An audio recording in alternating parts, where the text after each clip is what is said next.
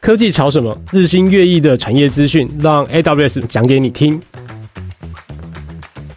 本集科技潮什么由 AWS 跟 Insight 共同合作的 Podcast 特辑，我们邀请到各产业的权威专家跟云端技术伙伴来探索时下最热门的科技话题。透过访谈跟议题讨论，带你一同发掘科技圈的最新趋势，探索科技的未来，掌握数位转型二点零。大家好，我是 Fox。那今天我们邀请到的是这个关键评论网的整合长 Richard，也是我多年的创业伙伴。然后另外一位则是我们邀请到的是 AWS BD Manager Jack。那两位打声招呼。嗨，大家好，你是 Richard。大家好，我是 Richard。大家好，我是 Jack。啊，欢迎两位来。那呃，本期节目由 AWS 科技潮什么节目与 Insight Sidecar 合作录制。我们将透过不同产业专家的采访，了解云端服务如何协助企业完成所谓的数位转型二点零。那嗯，我们最近呢，为什么今天找 Richard 来呢？原因是因为呃，最近关键评论网，然后 which 就是 呃，就是这个 TNL，那呃也是 Insight 的母公司。叫做关键评论网，那他呃最近跟宣布跟日本有一间呃大型的媒体公司叫 MediaJin，那完成了合并。那我们现在这整个公司的名字叫做 TNL MediaJin。那 Richard 呢现在扮演这个整个集团整合长的角色。那嗯，我们合并起来是整个 size 啊，大家可能很难想象，其实我们整个的不重复的使用者的量会到六千万的。数呃数量级，因为比如说爱料理一个好了，爱料理其实我们最多的时候是七百万，那呃这个整个现在关键是这个六百万，那六呃六千万，那六千万这个数字是什么样的等级呢？我们其实有拿去，因为接下来关键会在明年的第一季，呃预计啦，希望能够到纳斯达克去上市。那我们也曾经有拿去跟美国的整个媒体的生态比较，那呃，如果天六这一个 size 六千万的读者的数量，其实在整个呃美国的排行里面，大概会排到前十，应该是在五到七左右的数字，所以是一个蛮大的一个量级。那同时应该也会是亚洲里面数一数二的一个媒体的集团，所以。嗯，我们其中的两个公司，台湾加上日本两个这样子整合起来的媒体，有有很多的中小，包含了呃广告曝光啊，包含了很多文章，我们就可以互通有无等等的。那另外一块就是在后勤的部分，后勤部分一个最大就是 IT。那 IT 呢，其实呃不管是台湾。的这个原本的关键评论网，或者是日本的 MediaJin，其实呢，原本我们用其实就是 AWS Service。那所以我们今天特别邀请了 Richard 跟 Jack 来跟我们聊这整件我们可以这些整并啊、整合啊、节省的资源啊这些所有的东西，找他们来聊这一块，这是今天的目的。那所以呢，我们接下来就是会有很多题目，我们接下来的一个小时，希望啊，大家可以聊聊所有跟这些有关的话题。那第一题是，哎、我们知道这个关键评论网集团是 AWS 十年以上的用户了。那呃，我请 Richard 先来分享说，就是从我们过去不管是关键评论网，或者是爱料理，或者是 Inside，那这些公司跟 A W 这边有什么样的合作的内容？其实我觉得，对于关键评论网，那包含说像我跟 Fox，我们一起合伙创业，Insight 也好，或者爱料理也好，我们应该都算是一个云原生的公司啊。所以常常跟我讲说数位转型啊，我想说，诶，从地端的机房放到云上面，我这辈子没有想过这个问题哦。就是说，从一开始，其实不管是 Insight 或者是爱料理，我们很早就是呃云上的客户。那在云这边的话，其实坦白讲，我觉得当代的很大的这个云服务的市场，其实。啊，其实就是由 AWS 去定义的。哦，从最早可能有 S3 哦做这个档案储存的部分，那到 EC2 有很方便的这样子的机器哦，不用自己去煮机器啊，然后搬机器，甚至还要找地方放，然后担心断电，对不对？台湾又很容易会有一些天灾，一下地震，一下怎么样子的哦，所以这东西其实对于我们这样子的新创团队来讲，其实是非常非常好的一个服务。所以就我们当然很早很早以前就开始用。这个 AWS，那跟 AWS 合作的话，当然就充满了很多面向嘛。当然说，像刚刚提到的，呃，其实像我们公司本身做媒体，那以爱料理来讲，或者说以关键来讲，其实我们会有非常非常多的这些呃图材哦，素材，那包含使用者上传的美味的食谱啊，食谱上面会有照片啊，甚至说现在流行影音啊，会有影片啊等等的。那你想，我们就从就用影片来做个例子好了。从使用者要有个界面可以上传影片哦，要有个这个像编辑器一样把档案传上来，传完之后呢，要放在某一个地方，它档案不会不见哦，要有一个这个好几个九哦的这个保存不会消失的这样子的一个安全性啊，耐久度。那到比如说这样子的档案，它需要做压缩、转档处理等等的。那这边其实我们都是用 AWS 的服务。那到最后这个档案，诶，能够啊透过云端，那让这个全世界成千上万啊这样子不同的使用者可以去存取到这样子的影片播放。哦，那其实这一条龙上面都是由 AWS 的服务搭建的。那这个还只是在讲其中影片这个面向来讲。那像现在关键评论网，我们整个大的媒体集团里面，其实除了媒体之外，另外一块很大的生意其实是来自于广告。那广告的话，就又比文章等等的，它的量就更大了嘛。对，一个人可能一天只会看个十篇文章，那一个人一天可能看上百个广告。哦，那广告的话，当然也会有图片，广告上面当然也会有素材。那甚至更不要说，广告背后还有更重要的是什么？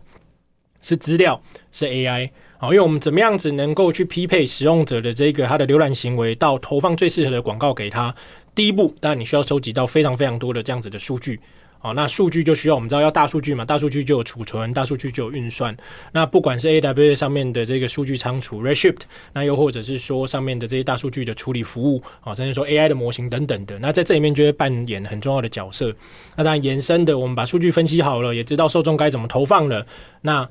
如果文章阅读速度慢一点，诶、如果这内容很有兴趣、很感兴趣，你可能还会等啊。可广告跳出来慢个三秒钟，不知道人家就离开了啊。所以在这个时候，云端又非常非常重要，怎么样子最快的把这个广告丢在使用者的脸上哦，才能够创造好的这样子的点击率跟转换率嘛？那这个东西当然当然，在对我们来讲，其实啊，善加利用这个 AWS 的啊整个网络的服务。啊，来讲其实是非常至关重要的一部分哦，所以严格说起来，其实我觉得在 AWS 来讲的话，我们其实作为一个媒体跟广告的平台啊，那呃从数据啊到运算到 AI 啊到最后这个网络啊等等的各个方方面面，其实我们在 AWS 上面都有做一个蛮深度的整合。对，呃，早期啊，因为其实对来说我们是早期使用者，但我讲应该是说我们是 Day One。Day one 我们就开始用的是 A W 我在想，原因是因为，比如说我们过去在讲，我们在听一些前辈，比如说《爱情公寓》的上凡，然后他们就讲他们的创业故事，他就讲说他们当年呢是要去光华商场买主机，然后呢要去呃加机，呃就是把机器弄好之后放进去呃机房做 colocation，那就是把机器放进去，然后才能够啊做一些设定，然后再做上架。那如果今天万一有一个 happy problem，就是呃，使用者忽然间爆多了，那他就就得再跑光华，然后这就是在做这上述的设定。但是到了我们这一代的时候，就是呃，我们有 AWS，然后其实我们可能比较简单来讲，讲非常简化，就是说我们就只是在线上到界面里面做一些操作，我们就可以很轻松的扩充容量或使用量，让机器不会爆掉，那就可以随时扩容。这边我也特别想补充一下哦，像前两年其实因为疫情的关系啊，那当然 Fast 提这例子就非常好，就是说爱料理其实在前两年迎来了疫疫情，迎来了疫情，疫情呃国难财哎越讲越糟糕，但就是说因为疫情的关系，所以流量有大幅成长嘛哦，对，但我们不希望疫情再发生啦。哦，但是因为当时比如说哎这个三级警戒一封城下去哇，大家都开始学着怎么样在家里料理，所以在当时其实我们也创造了就是开战以来有史以来最高的流量流量，对，那那个时候怎么办？你要。想，如果说，哎、欸，我们用传统机房，我那时候不要说什么去机房，连出门都有点困难的。对对，那这个整个扩充或是什么的，一定会出很大的问题。对，那我觉得当时算运气很好，那时候不止我们已经上了 AWS 用了云之外呢，那时候我们的整个专案都已经换成是所谓现在当代的容器化。嗯，那，容器化我们是基于这个 AWS 的 ECS 的它的这样子的服务，那配上我们的 Spot Instance 啊，那很多这个不同的这种可以动态扩充这个我们的云主机。嗯，哦的方案，所以其实那时候我印象非常深刻，就是说我们的流量啊，其实在短短的这个一个月之内啊，其实就成长了二十到四十 percent 不等。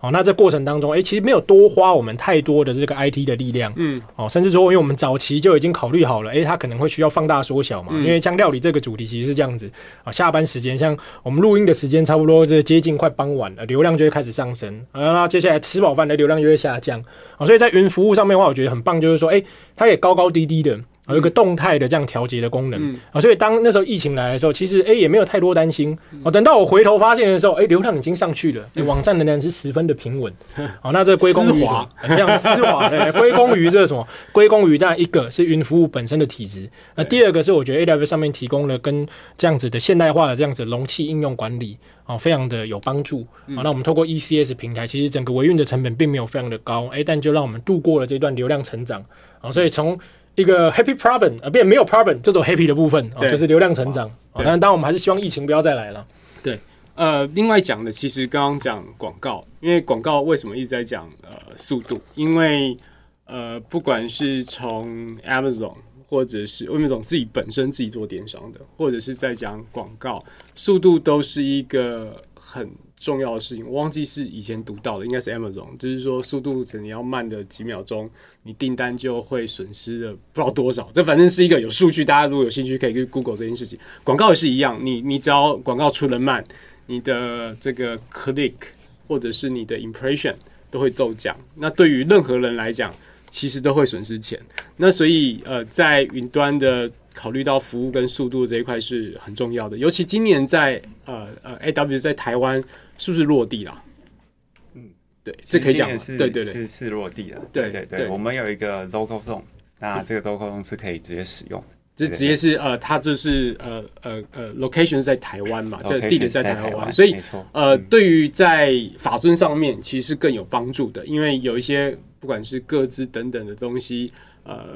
尤其银行业，他们会更在意呃，这个各自是不是在台湾能够跨在国内，在台湾国内。所以这件事情也是异常重要，这也是这目前 AdOps 有提供的项目之一。其实我就想特别补充，就是说很多人呢、啊，对于 AWS 或对于云服务，他第一个反应啊是觉得这个价格很高，呃，能地端则地端，不要上云，上云的很贵，嗯，啊，对不对？可是我都常常反过来讲，就是延续刚刚 Fast 说的，其实但网站的效能速度很重要，然后你的效能不好，其实就直接影响了哦你的这个电商订单跟甚至广告的转换率。对对，那我永远都记得。这是一个 magic moment 啊，就是说当年其实我们从这个 AWS，它后来开始推出了这个 CDN 哦，那我们换上 CDN，那甚至说 CDN 其实在更早哦，今年是我们有台北的 local zone 哦，在更早期 CDN 本来在台北这边就有这个 POP，就是可以连线到这个 AWS 的云。哦，不用透过就是慢慢的这个外网哦，透过 AWS 的内网，嗯，然后我真的印象超深刻。那时候我们光是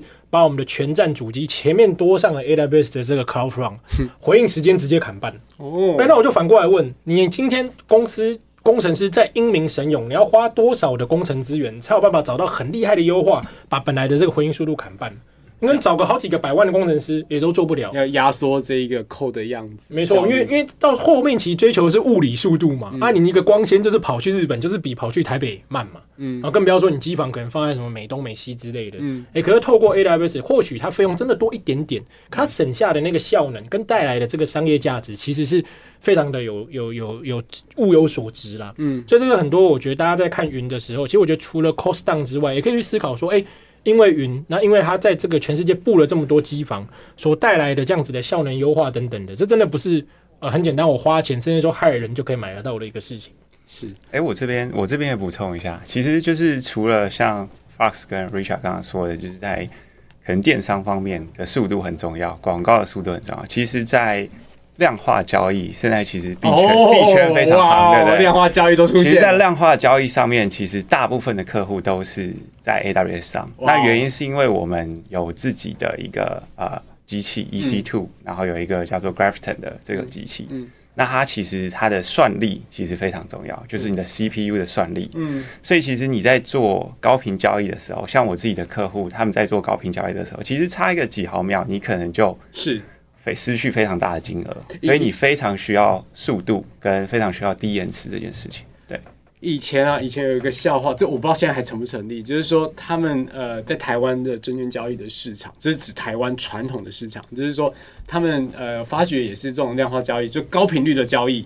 呃他们是这个呃什么叫量呃量化交易，就是交易量很大，短时间一直强大，那这个数量其实可能会到达数亿、数十亿美金的这种交易规模，然后去赚一点点那个，比如说他赚个一趴，比如说各位想象嘛，比如说十亿美金，你赚个一趴，也是一个可观的数字。那么透过这样大大量的高频交易去得到这样子的呃呃成果，所以你需要很快速的回应速度。那那个时候我我记得有一个有一个以前古老的，这是古老的，这不是当代云的，就是为什么他们他们就去拉啊、呃、拉一条专线到证交所，甚至他们的办公室是必须干脆在同个 building 的楼上或楼下。那个线路才会够快，快到是你必须在楼上楼下这种距离，那你就可以套到足够的力。那它就是一种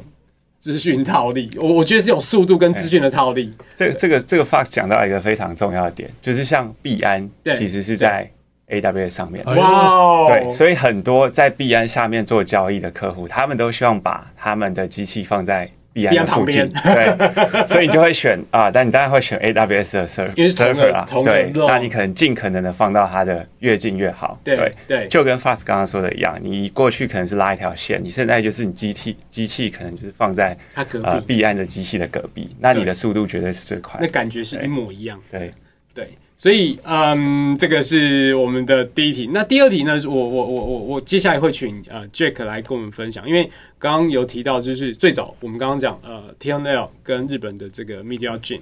那合并完成，其实是有六百万的读者数。嗯、那在 AWS 这边有哪些的云端服务可以满足这样子大呃大规模使用者的的的的需求？嗯嗯嗯，对，好，对，其实我我也有看到这个新闻哈，就是。嗯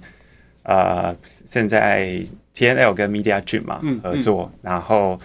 之后可能就会包括不只是台湾、日本，可能香港、新加坡、东南亚其他国家都会有各个不同的读者。那可能就是我们会及时的一个一篇文章，可能及时的你就是要有不同的国家的翻译，那你就可以一篇文章分享到各个国家这样子。嗯，那有这么多的就是客户群的话，其实我们 AWS 有。其实我们有一个叫做 Customer 三六零，有一个叫做 Customer Data Platform 的，嗯，这样的一个呃客户资料管理的平台，嗯，那它这个平台呢，其实最主要就是你的客户的 journey，从一开始你可能是从 Line、Facebook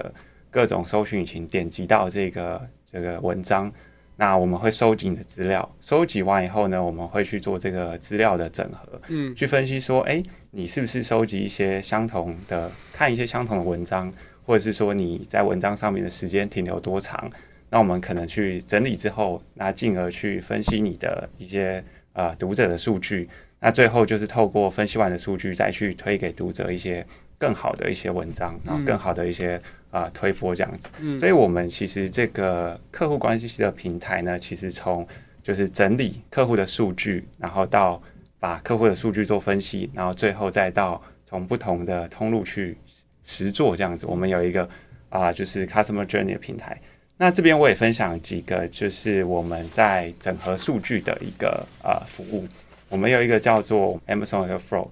它可以直接从就是呃像是 Google AdWords。或者 Google 的 Ads，、嗯、或是其他的像 Salesforce 啊、Facebook 等等的，就你在一个平台上，你就可以直接收集这样的数据。收集完以后呢，其实你就可以呃收拢到我们的一个 S 三的一个资料库，哦、对，嗯，然后我们可以去把它做资料的整合，然后再到我们的呃 Redshift 做一个各种资料的一个整理分析。那最后我们就可以去再到我们可能就是。我们可以透过我们的 Athena，它是一个 SQL base，就是它可以去呃透过下 SQL 去收整理一些资料，然后最后到我们的一个叫 QuickSight，它其实是一个报表。那这个报表就是你可以让呃不只是内部的人看，你也可以让就是你的客户看，或者是你也可以让啊、呃、其他的人看这样子。它很快速的就是有一个报表的输出，所以透过这样的方式，其实我们的各个服务去整理到啊、呃、一个就是。客户资料的平台，嗯，那针对关键评论网，其实我们最近也有一些新的产品，很适合关键评论网这样的一个大的集团，嗯，也就是说，我们有一个叫做 Data Zone，它是一个就是当呃，我们现在其实会遇到很多企业，像啊 TNL，它现在有很多子子公司嘛，嗯，像是 Insight 啊，像是运动世界、爱料理这种，那你内部的资料的传递，其实是呃有时候会比较啊有一点。啊、呃，中间会发生一些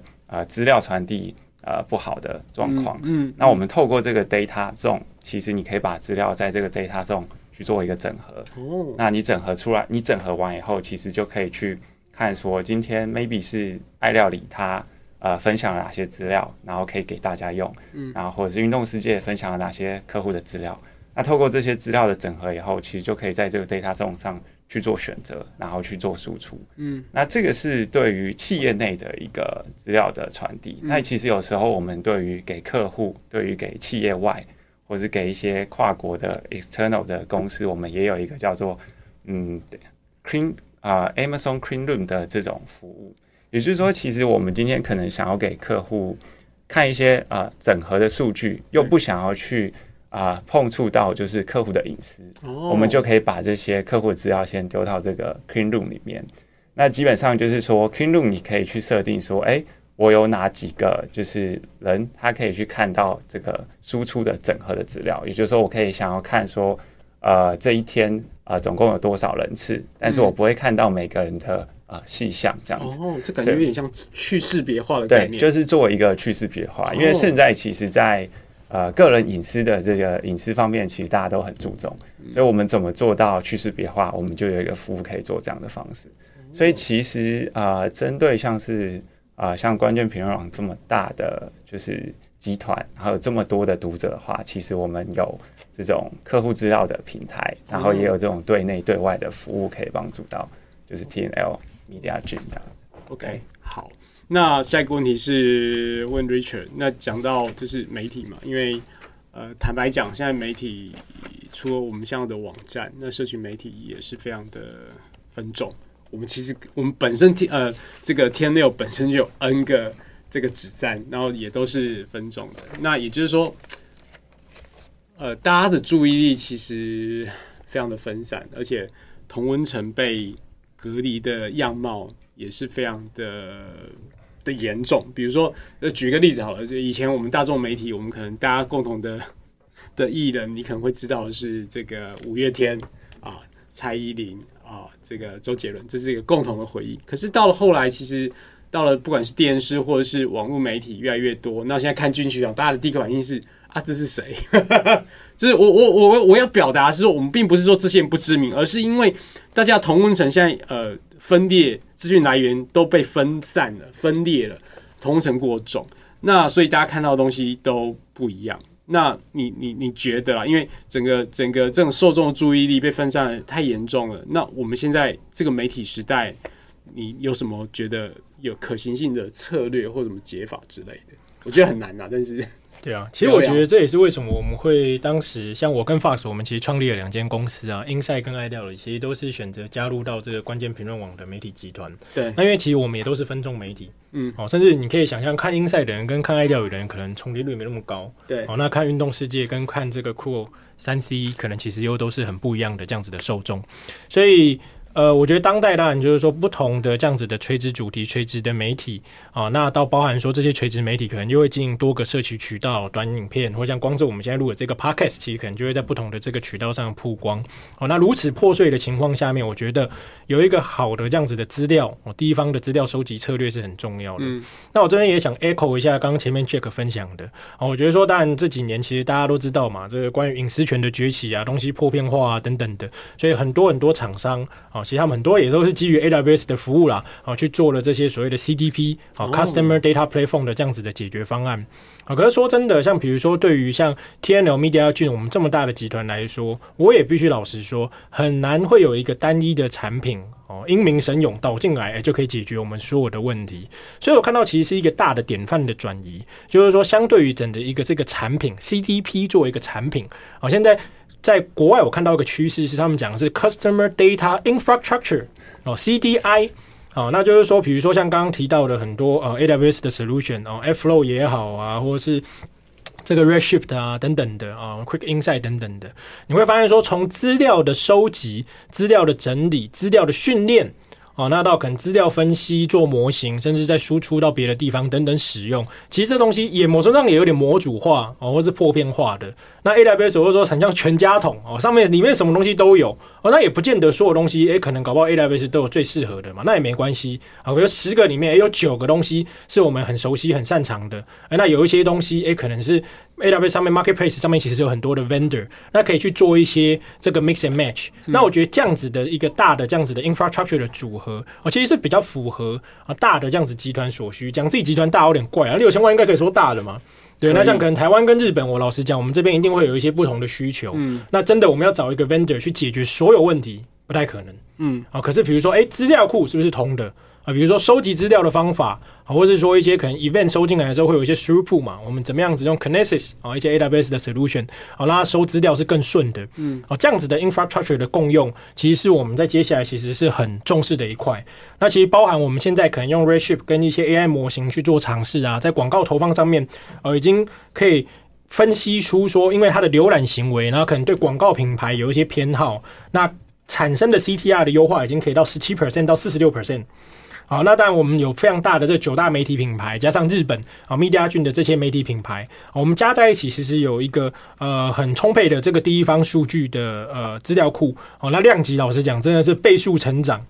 哦，所以当然接下来也很期待，就是说跟 AWS 做更多的合作。哦，从包含 Reshift 哦，我们现在有签 RI 啊，有这个一个年约的这个合作啊之外呢，包含资料的收集，那包含说这个模型的训练等等的，也都是我们接下来会积极和 AWS 展开这个合作的啊。因为对我们来说，其实天六这边本来就已经是 AWS 长期的 partner。那日本 Mediagun 其实也是 AWS 在日本的一个很重要的 partner，嗯，对，所以在在有这么大的资料量级下面的话，好的这样子的 customer data infrastructure 是我们接下来会一同努力去建构的。OK，嗯、um，我补充呃，稍微再嗯，稍微白话一点好了。第一个是嗯，我们刚刚讲，其实因为我们有很多的垂直媒体。那垂直媒体其实呃，除了媒体自己本身沉淀到的地方，包含了我们自己的网站。其实，在当代啦，我不管是任何做内容媒体的、做电商的，那它一定有所谓呃，在做呃散播的渠道。嗯，不，我不能讲渠道，通路。我们刚我被你影响了，你刚刚一直讲渠道，我们要讲通路啊。OK，那呃，因为有太多通路，我们通路指的是什么？我们可能会在 Line 上面做推播。我们可能会在 IG 上面做推播，我们可能在 Facebook 上做推播，我们会在这这些地方都投广。那最后这些地方都会把这些资料带回，或者是你可能是线下的，你也可能会把这些资料带回给线上的。那回到我们自己的官网或我们自己沉淀到的一个你想要的地方。那这些东西其实资料都是分散的。那最后，我们都希望沉淀回我们自己的资料库，可能是专业一点，可能会讲什么 CRM 啊等等的会员资料库等等的收 cookie 啊等等的资料收回我们自己家。那收回之后，我们才有办法在这边做同整。这其实是一件很困难、很麻烦、很细碎、是很细琐的事情。所以做好之后，你才有办法。哦，这些人是常常在线下买的，常常诶，这些人是年纪比较大在，或者是稍微年纪轻一点啊。那最后我们能够在为他贴标签啊。分众啊，分群啊，等等的，那这些当然就可以透过刚刚讲 AWS 工具来比较容易的办到，但是它不是一个我说无敌简单的事情呢，它还是需要很多的清理跟跟跟处理，所以这个是我们呃这边 AWS 能够提供的工具，跟为什么要这样子做，因为你最终才能够拥有自己的一个嗯会员的资料，你了解你的使用者，了解你的读者，然后才可以推给他们正确东西。那同样的讲到这一个，就是说，呃，那我们刚刚讲这所有的东西，不管是数位内容，不管是广告，不管行销等等的东西，我们都会提到一个最夯的词，叫呃人工智慧。其实人工智慧已经存在了嗯很久了，只是说因为呃呃这新的大型语言模型的产生，所以成为一个很夯的议题。那我我肯定要请 Jack 分享一下，就是说，哎，要是在这边呢，有我我相信有很多这个机所谓机器学习的。方案，那你可以让呃，一直我们这些呃听众，可能是相关产业不同呃，不是相关产业的听众，嗯、呃，了解一下说，哎，A W 有没有在媒体这边有一些案例可以来作为分享？对，好啊，好啊，就是其实我们我分享一个我们在媒体产业，其实跟安全评论网这种类似的媒体产业蛮像的客户，那他们其实有。不同的一些啊、呃，不同的客群的平台，像是他们可能有科技的这种相关的平台，或者是给一些经理人相关的平台，或者是给设计师相关的平台。对，那我们、啊、他们做了其中一个 solution，叫做文末推荐，就是说，当你看了一篇文章之后呢，我要啊、呃、推荐你下一篇类似的文章，那你可能会更有兴趣去看下去。那最终当然我相信就是在这种文章相关的一些媒体产业的话，他们会尽可能去增加他们的点击率嘛。嗯，就是说，哎，我的点击率增加，因为我推给啊、呃、这个我熟悉的客户都是一些他想看的一些文章这样子。嗯，所以其实我们帮他们做的这个文末推荐的方法呢，其实我们用了三种不同的方法。那当然就是会用我们的服务。那第一个方法呢，其实我们就是用一个叫做协同过滤。那协同过滤的方法就是我们有用我们的演算法，当然有我们一个服务叫做 Personalize 的演算法。那这个演算法呢，它去看说。啊，读者在什么时间内？那这个时间内他读了什么样的文章？那他会去找到文章跟文章的相关性。嗯，那或者是说他会去找到时间的相关性。呃，举例来说，就是假设像最近可能之前 Elon Musk 很红，对，我们会去看一下，就是特斯拉，或者是看一下 Elon Musk 的一些文章。那这个读者想要去查，他就可能查了一个。Elon Musk，嗯，那可能我们看到的就是我们的演算法会看到说，哎、欸，他是他是去看这个 Elon Musk，还是说他是因为啊、呃，因为早上八点他今天想要看啊、呃、文章了，所以他就是去点一些不同的文章去看，嗯，所以我们会针对这样的方式去看说，呃，我下一次给客户的给这个读者的一些文章应该给到什么，嗯，所以如果他今天看了 Elon Musk，我下一次可能就推他。类似的，推他特斯拉，推他电动车，然后推他可能上太空这种相关的类似的文章，他可能就会去找，或是推他可能上拳击，因为最近 Elon Musk 可能要跟 这个马克扎克伯打拳击，对，要打拳击了，好像真的会打，对，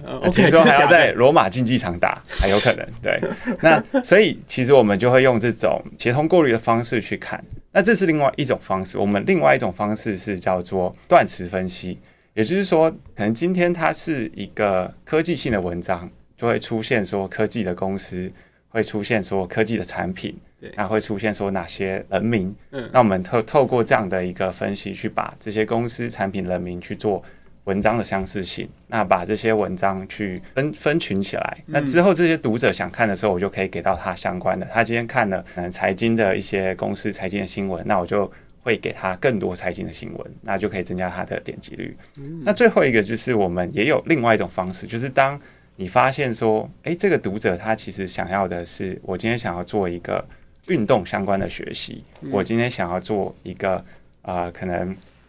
我今天想要做财务的学习，我想要去学商业的学习，那它是一个概念式的学习的时候，我们就用另外一种方式，是我们有一个 Comprehend 跟 search maker 这种机器学习的模型。那我们会去透过这些文章它的内容，嗯，去诊断出说这个文章它属于哪一类，嗯，那这就是分完类以后就可以让读者说，哦，我今天想要看各式各样的运动，那我就把这些运动的文章都放在这一类。所以透过这几种方法呢，我们帮助这个客户其实有增加他大概三到五 percent 的点击率，嗯，那基本上就是他过去的点击率的一倍以上，对。所以其实，在我们在媒体产业的里面，我们其实有一些呃，我们自己的服务，AWS 服务，包括刚刚说的 Personalize、Comprehend、SageMaker 这种服务，来帮助到媒体的呃文章相关的推荐方式。那我们也有很多更多的 AI Machine Learning 的方式，可以帮助到呃这个产业。OK，嗯，好，那我们。转个方向哦，那个我们突然间、嗯、就是因为这一两年呢，就是号称是 ESG 这件事情的元年，台湾啊，台湾，台湾，据说是元年。那呃，一个是 TNL 本身，我们有成为亚洲第一家通过英国标准协会的这个认证，我们取得 ISO 二零一二二永续性活动管理及。国际证书的媒体集团，那代表就是说，哎、本 B 集团呃，TNL 在社会责任跟永续发展得到了很重要的进步。那我们当然，我们呃，就是 TNL 本身，其实我们今年、去年、今年、今年办了一个很大的，就是二零二二这个二二二二二四个二的那那这个这样子的 ESG 的活动，那代表我们集团是认真的想要。关注且发展的这相关的议题，那我可以问一下，比如说 Jack，呃，在 AW 这边，上云是一件 ESG 的很 ESG 的事情吗？是，我我觉得是这样子，就是说，当然用云服务本身其实就是一个很很很环保的事情嘛。相对于说，比如说你租了一堆机器，然后当然像我们刚刚提到以爱料理的例子来讲，哦，那可能下午的时段，哎，我机器需要多一点，因为大家准备料理，嗯，啊，准备料理，你就要开开开开手机的 app，然后来上到爱料理。哎，可能晚上的时段在干嘛？嗯，我机器还是开着嘛。如果我是用这个地端的机房的话，嗯，我不可能说机器买了之后，哎，晚上就退掉，不可能。哎，可是云端的话，这算是蛮正常的事情。对，哦，这个时间点可能机器多一点，哎，下个时间点，那我们现在用不到，就分给其他人。嗯，哦，那能源管理的概念，没错。那我觉得当然就是说，呃，这种呃租呃这个买买买不如租了。我觉得概念是这样子。那租的话，当然就是说有共享共用的这个概念。那这在 ESG 跟 SDGs 里面算是很普遍的。哦，那我觉得关键这边其实我们呃在发展这个 ESG 或者 SDGs 啊，除了说刚刚 Fast 提到的这个二二二二，我们今年办的在华山的一个永续展，跟里奥纳多基金会合作，那就是说主要去宣传很多 ESG 的概念。那有很多小朋友啊来这边也可以学习整个对于环保、对于这个永续的想法啊。我记得现场有一些很酷的一些装置啊，就是说，诶，如果我们现在不赶快做出行动的话，哦，那到这个二二二二年的时候，哦，世界上面都会注满着垃圾，哦，大家就要跟垃圾为伍了。好，那除了这个之外，其实关键我们这个呃，在媒体上面的话，其实也跟很多伙伴。啊，包含世界展望会，包含黑松基金会等等的，因为很多企业其实现在都在谈 ESG 或者 SDGs，可是他不知道怎么做，嗯，哦，那他需要有一个好的媒体伙伴，啊，去宣扬这些理念，啊，比如说像世界展望会跟我们合作的部分，就是他很想要主打他们两个关注的重点，一个是说世界水资源的缺乏，啊，另外一个是这个贫穷学童的教育，哦，那这两件事情其实单靠他们自己协会的力量去沟通，而且人家可能不见得会理他们嘛，就是说啊，因为协会我也不知道你这跟我有什么关，诶、欸，可是透过跟媒体合作，哎、欸，我们在上面不管是透过 Podcast 啊，透过这个内容去介绍说，哎、欸，为什么水资源的缺乏其实是一个大家需要关注的重点。嗯、那以及当然说学童的教育嘛，大家都很重视这个教育的议题。嗯，那我们这边啊，媒体我觉得媒体本身就有一个 ESG 的责任呐、啊，我甚至说最低标的，从公正的报道，对不对？不要说因为人家这个给了很多这个赞助什么的，哎、欸，那人家做了一些个环保不好的事情，我们就不报道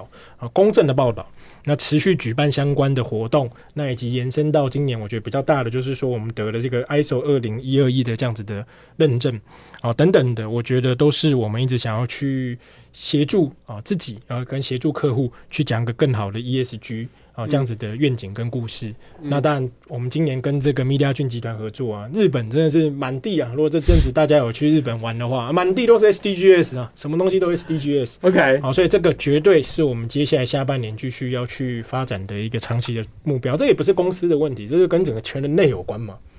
对，因为呃，我我我我其实对这个是这个 TNL Media 俊的部分。那因为刚我为什么会先问？AWS 的原因是因为，就是说，像 Richard 讲，它本身就是一个共享的概念，那这是一个 ESG 的事情。那 AWS 这边看起来也有提供一些什么云端运算啊、永续发展的工具、碳足碳足迹的计算工具，那呃，可以让企业来使用。这你可以分享一些这里面的内容吗？嗯嗯嗯，呃，我分享一下好了。其实我们当然针对 ESG 一直都是我们很大的一个 topic，然后。诶、欸，也像 Fox 说的，其实现在今年算是一个 ESG 的元年嘛。然后号称说，呃，第一个就是碳交易所要在高雄开放。对，OK，对，所以其实我们一直都有去啊、呃、鼓励一些 ESG 的新创，在啊、呃、就是用我们的 AWS Surface 去做到像是碳的分析，嗯，然后啊、呃、怎么去做到一个这个永续的概念，嗯。那我这边诶、欸、也分享一下好了。其实我们在呃制造业，其实就是说你啊、呃，可能我们在这个制造产业你，你你会需要用到电，然后你会需要用到太阳能，嗯，然后怎么样去透过啊、呃、太阳能的这个节电，嗯，然后我们有一个呃 service 叫做 IoT Core，嗯，那它是可以帮助就是你在一个工厂里面去做到就是 IoT 智能的去看说，哎、欸。它的现在的碳的使用量是多少？然后去做一个计算，然后再来就是说，呃，它现在的空气啊，或者它现在的一些呃能源的使用是多少？那透过这样，你可以在一个一整个工厂去做到一个碳足迹的计算，然后去呃做到一个优化这样子。所以其实我们在呃 ESG 这方面啊，呃，甚至在台湾这方面都有啊，呃，在做这样的一个呃，就是未来的规划。那当然之后就是在呃高雄，可能我们也会针对这个 ESG 的活动有更多的一些啊、就是落地的一些想法。呃，我们刚刚讲了非常多跟 ESG 有关，这是跟环保啊、永续有关的议题。那企业当然不能只关心这个吧，因为企企业这个公司法第一条就规定说，企业是一个以盈利为目标的组织。那我们就会讲 EPS，那就是呃怎么赚钱，要赚多少钱。那我们呃 TNL 其实我们刚刚讲就是说，要是要去美国上市了，所以我们当然也要想办法赚更多的钱，这无可无可。呃，不能逃避的的的议题。那所以，呃，我们可能邀请 Richard 这边分享说，哎、那有些有什么，嗯，上市前的计划，这个，但有些细节这种财务计划，其实我们可能也没办法不便分享了。但是有没有一些可以可以讲的东西，让大家兴奋一下？是，我觉得当然说从 ESG 啊，环保很重要，到 EPS 赚钱很重要。那今年其实 TNL 跟 MediaJune 合并之后啊，马马上我们就可以产生了两三个不同的中效。Oh. 啊，第一个呢，就是说其实这几年以来，因为地缘政治的关系，所以台日之间啊，两国的这个不管是说经济也好，或者是说这个政治也好，其实来到一个史上啊最高的友好的程度。好，那包含我们这个常常会接待一些可能日本的同事来啊，啊，他们都说啊，你们这个台湾啊科技很厉害。好，那反之，那当然日本的这些传统的文化，那当然跟还有观光市场其实也很大。所以一个方面是说，对于客户来说，哦，包含我们的品牌客户来讲啊，不管是任何你在台湾的品牌，诶，你有想要往海外走的，想去日本那边发展的啊，特别是说像台湾其实很多三 C 的这些设备啊，或是周边等等的，哦，甚至说我们现在也看到一些比较软性的一些文化观光。光的内容啊，想要去出海去到日本的那 TNL Media Jun 这个集团，绝对是你一站可以搞定的一个很好的地方。好，那当然反之啊，我们在近期其实也协助啊很多这样子的日本的一些品牌啊，也想要进到台湾的啊，这是一个双向的合作啊，因为我们跟我们这两边集团不是一个这个集团跟集团的关系啊，我们就是一个关系。啊，就是一个大的这样子的组织啊，所以说有任何这样子兴趣的啊品牌啊，想要出海的都很欢迎啊，可以跟我们合作。那再来就是说，当然因为呢，TNL 跟 Media 君结合之后呢，有六千万啊这么大的一个读者的数量，所以充沛的第一方资料啊，其实就让我们有一个很好的一个一个一个基础，可以去发展可能针对广告投放的优化 AI 啊。那像刚刚 Jack 也分享了很多在媒体上面啊，可以做个人化的。的部分，那其实很现实的啦。这个软体服务一个好处就是说，你这个资料量大跟小啊，你其实后面的这个成本哦，比较都是 marginal 的，反而是你一开始要起这个头。啊，这这一个成本是比较大的，嗯，所以说像我们当然可能过去坦白说，如果只在台湾啊，要做一些比较深层的一些优化，或者说讲直接一点的，诶，想要用比较多 AWS 的服务啊，可能会碍于成本考量，诶，可是现在呢，我们有这么大的量级啊，其实很多啊，过去我们这边啊还在犹豫，然后还在准备要尝试的东西啊，在今年其实就是会积极的开始去啊导入跟使用，那更不要说到明年，我们知道啊，可能有更多的隐私法规，那包含我们现在日本的这些。啊、呃，公司日本的个资法可是比台湾啊更严重、更严格。啊，所以在这样子高度的隐私啊跟技术上的一些挑战之下啊，那怎么样子善加利用科技啊，甚至说也要让我们的日本同事觉得说，哎、台湾人真的技术很好啊，对不对？那我们做这样子的一些技术的串接跟导入，我觉得是啊，到推出新的产品等等的，都是我们接下来这一年的很重要的发展的重点。OK。那也可能要请 Jack 跟分享一下，聊聊就是说，哎、那刚刚我们讲两个目标，一个是 ESG，、一个是 EPS，一个是对于整个世界更美好，一个是我们要呃做到获利。那 AWS 这边有什么诶、策略的建议，或者是说呃从哪些管道可以接触这些呃云端的工具啊？然后近期是不是有一些新的服务或者一些策略的方向来协助更多？不只是资讯产业，可能比如说传统产业，他们要追求呃做数位转型，那有什么一些建议吗？嗯，其实呃，我分享一下好了，就是我们我们其实 AWS 从过去都是在提供客户一些 IT 的基础设施，对。那到哦后来我们其实一直都是以客户啊、呃、为导向嘛，所以其实我们看到说，哎。客户也跟着在转变，然后现在新的趋势也在往前走的时候，嗯、其实我们渐渐的开始呃进入到说怎么样去跟客户做一个更长期的一个合作的方向。嗯，所以其实我们的服务都会啊、呃、去看说，哎，客户现在呃缺少什么啊，客户现在需要什么，然后我们会去做呃更好的呃优化或者是更好的开发。那像是现在啊、呃，近近近一两年好了，现在是这个 AI 的一个时代嘛。嗯、那其实我们现在也有我们在开始我们一个 AI 的 lab。嗯，对，所以其实在，在呃现在其实我们在 AI 这个面向，其实有更多更多的呃就是服务可以提供给客户。哦、嗯，那当然是针对不同的产业，嗯、我们会针对呃不管是说像媒体产业，不管像零售业，像是制造业、金融业。等等各个产各个产业，我们都有呃相对应的 AI 的服务。那也像是说呃，现在啊、呃，就是呃这个 Gen AI，就是这种生成式的 AI 的这个呃开始开启了。那其实我们啊、呃、也有类似的，像是一个我们有一个叫做 All in One 的 AI 的平台。哇！也就是说，我们可以把很多很多 AI 的相关的 model 都放在这个平台上面。如果你今天啊、呃，想要去选用啊、呃、文生文、文生图，或者是想要去选用 AI 去生成音乐、嗯、AI 去生成其他的东西等等，那你可以去在这个平台中，我们有超过五百种的这个 AI 的呃产品、嗯、model，可能不仅不一定是我们自己开发，也有可能是第三方的。嗯、那你可以透过这样的选择，你很快就可以去做到使用。嗯，那这样的好处当然就是针对现在这个趋势更快，那可能不一定是只有。开发者会要用到，可能甚至你到了一些呃设计的呃人，或者是你的啊、呃、就是 business 的人都会用到这种 AI 的产品。嗯，你要怎么更快的去直接去使用到这样的产品？所以我们这样的一个服务，这个平台也是针对就是现在的趋势来做的。对哦，诶，我看到这边其实是有一些我们刚刚讲生成式 AI 的发展。嗯、那我看到里面有一个案例是呃 KK Lab。可以稍微我们分享一下，因为这可能是你们客户。那对，可以稍微一下这个东西大概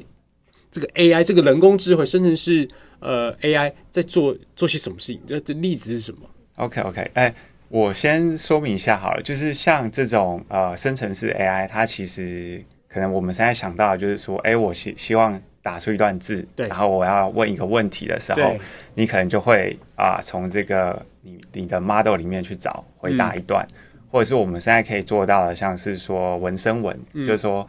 呃，我今天呃透过一篇文章，我可以整合出另外一篇文章，嗯嗯、或者是说有现在也有像是 AI 的制图，就是说，哎，我今天画了一个生成图，图生成图以后，我想把这个图，我可能是坐在椅子上，我想把我这个人换成穿着穿着其他的衣服的，对，或者是把这个桌子的颜色更换，我们都可以做到。那 KK Lab 他们其实是在啊、呃，主要是在音乐上面的琢磨。哦，也就是说，过去可能今天啊、呃，音乐可能分几个元素啦。第一个是歌词，嗯，所以说我想要写一个更好的歌词，嗯，我可能可以透过 AI 来去调整，嗯，也就是说，我现在有一段呃歌词，那我想把这个歌词的韵脚。修得更好，哦、对，想把这个像是我们单押在唱，对，单压双压在唱 唱嘻哈那样子，对。那我想要把这个韵脚修得更好，我可以透过 AI 来做。嗯、那另外就是我今天想要有一段 beat，嗯，那这个 beat 它可能符合某一个呃，像是自然的呃元素，或者是像是电子的元素，嗯，那我想要把它套用，就是把这个同样的 beat。换另外一个旋律，套用在另外一首歌上，嗯，那我也可以透过 AI 来做，嗯，那最后就是说，呃，那这个有些像是我的 bass 的声音，嗯、我的电吉他的声音，嗯、我们也可以透过 AI 去转换，说让它符合到下一个音调，嗯，那所以基于这三个就是类似的一些元素，那 KKLab 基本上就是在做这样的一个 AI 的生成，也就是说，透过 AI 来生成一个音乐，嗯，那让这个音乐。更快去做到啊、呃、新的一个使用，嗯，嗯。或者是让这个音乐的音调或者是歌词更好，嗯、对，嗯，其实呃，我们过去在 Inside 的集数里面，我们曾经跟这个呃 Street Voice 的其他这种呃总经理等，他们有聊过，在未来可能这些生成式的 AI 在呃音乐产业的一些呃帮助跟影响，嗯、因为我们一一一方面呢、啊，人们当然会觉得说。哎，这生成式 AI 是要来抢我们饭碗嘛？其实不是的，因为原因是因为生成式 AI 人们跟生成式 AI 很好的协作，那我们其实会创造出更多灵感，然后让我们的能力更为放大，那反而让人类的创意会达到我可能要这样讲有点夸张，就是所谓新的文艺复兴时代。这个是我们对于这个呃 AI 的应，甚至是 AI 应用场景的积极的想象。这是个。那最后这个节目到最后一个部分，就是说，那从过去呃关键评论网，它是一个就是作为政治呃政治评论相关的，或者一些即时呃一些重要新闻评论的一个网站，变成了呃像我们现在就是爱料理加进来了，然后各式各样的媒体进来，变成了是一个呃关键评论网集团。那你现在担任是整合长，那又面对了 AI 时代，又面对了这个呃新的这种短影音或者是各式各样的浪潮。那你现在思考的策略跟以前到现在过去的五到十年，你个人的思维最大的改变是什么？你可以跟我们分享一两个吗？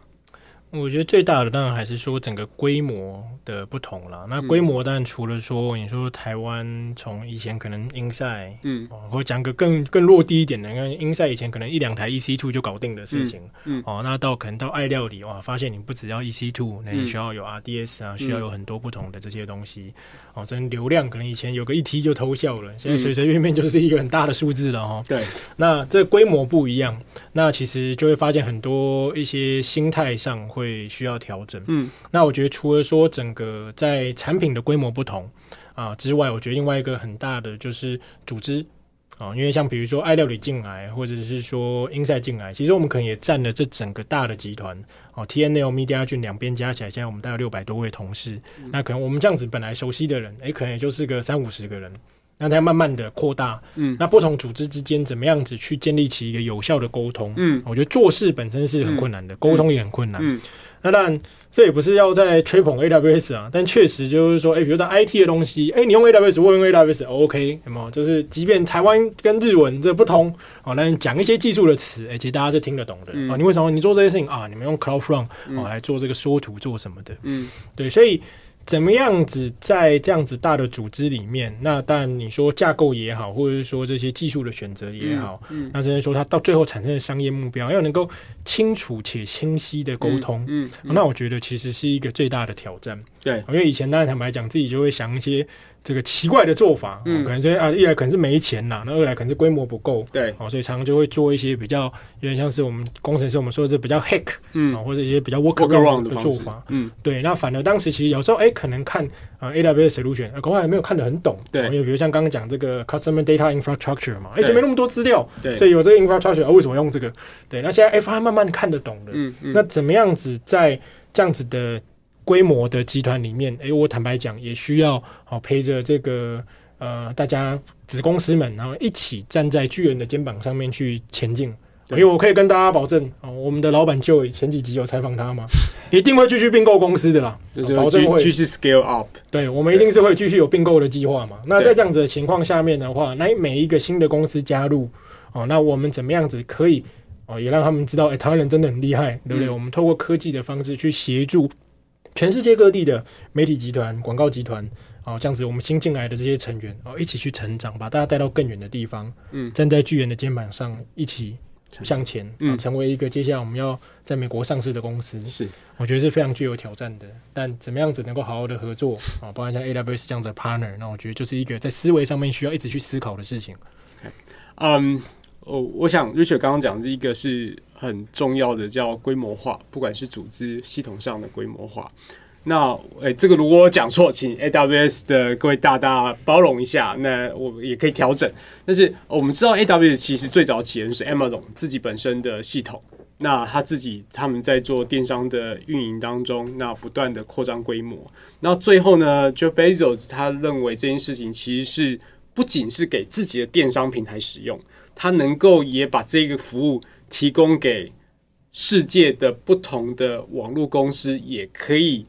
scale up 解决这困难，所以他把这东西独立出来，然后给大家使用，他也可以针对这个来来来赚钱。说白了也是这样，但是可以解决大家在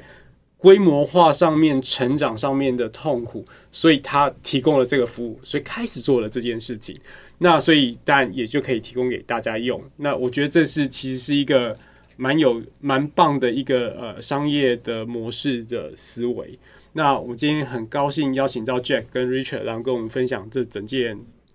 云端世界的事情。OK，谢谢大家，谢谢大家。谢谢